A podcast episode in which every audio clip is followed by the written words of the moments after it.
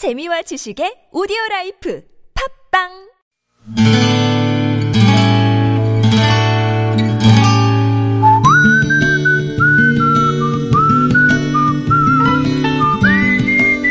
여러분 기억 속에서 여전히 반짝거리는 한 사람, 그 사람과의 추억을 떠올려 보는 시간, 당신이라는 참 좋은 사람.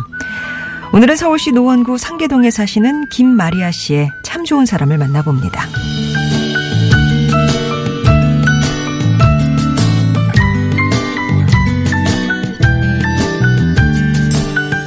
저는 20대 초반 고향인 제주도를 떠나 낯선 서울 생활을 시작했습니다. 서울에 올라와서 가장 먼저 했던 일은 노라노 양재학원에 등록한 거였어요.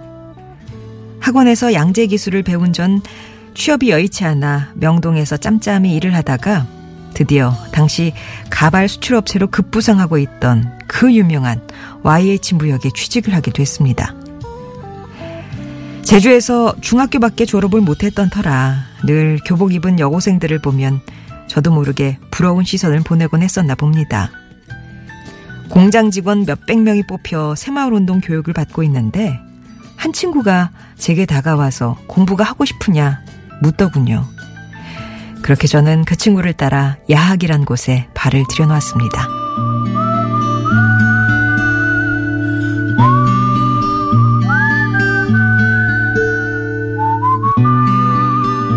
손에 끌려 찾아간 야학은 또 다른 세계였습니다.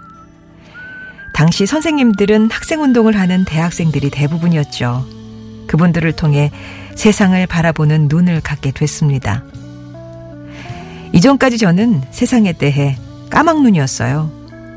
배운 것도 없고 가진 것도 없었기에 저 같은 사람은 어떤 불이익을 당해도 괜찮다 생각하고 살았는데 저라는 사람도 한 나라의 소중한 국민이고 행복을 추구할 권리가 있다는 사실을 차곡차곡 배웠습니다. 그러면서 1979년 YH 무역의 부당한 해고에 맞서 농성을 벌이기도 했습니다. 인생에서 가장 아름답고 행복한 나날을 화양연화라고 한다죠. 그때를 떠올리면 아프지만 그 시절을 화양연화로 만들어준 내 친구 박태현 씨.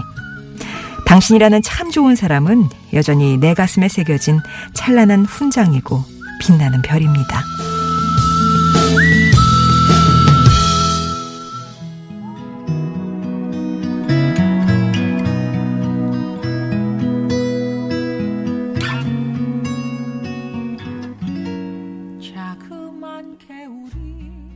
양희은의 그대가 있음에 들으셨고요. 오늘 당신이라는 참 좋은 사람은 서울시 노원구 상계동에 사시는 김마리아님의 사연이었습니다. 글 속에는 YH 무역 노동자 투쟁 사건이 등장하는데 기억나시나요? YH 무역 사건이라고도 많이 부르는데요.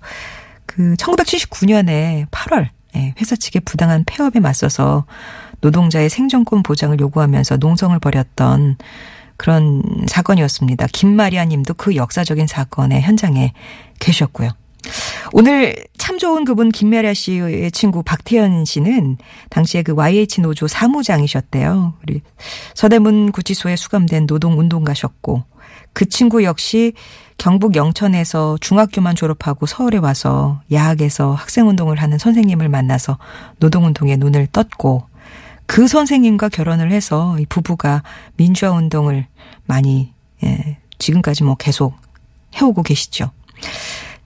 당시 공장에서 일하던 친구 몇몇이 여전히 지금 연락을 하고 한 1년에 두세 번 정도 모임도 갖고 계시는데 지금 박태현 씨는 지방에 계시대요.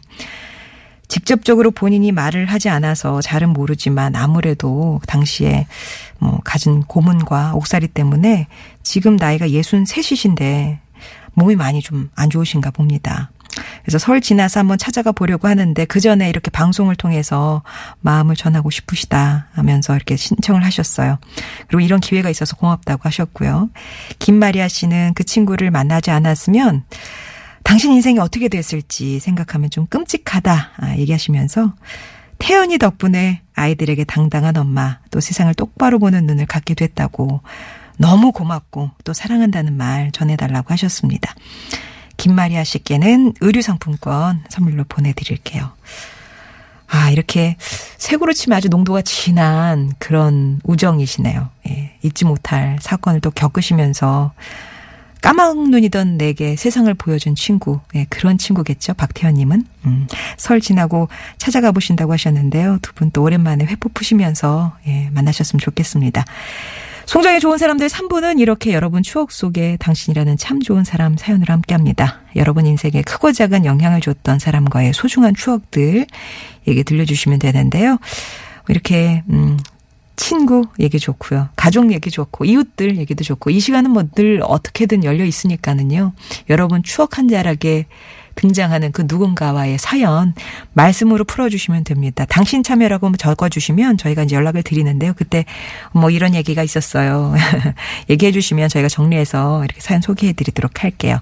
여러분 목소리로 직접 내 소개 얘기하고 싶다 하시면 음성편지 신청을 해 주시면 되겠고요. TBS 앱 열려 있고 50원의 1호 문자 메시지 우물정 0951번 무료 모바일 메신저 카카오톡 이용하셔서 참여 의사만 일단 밝혀주시기 바랍니다.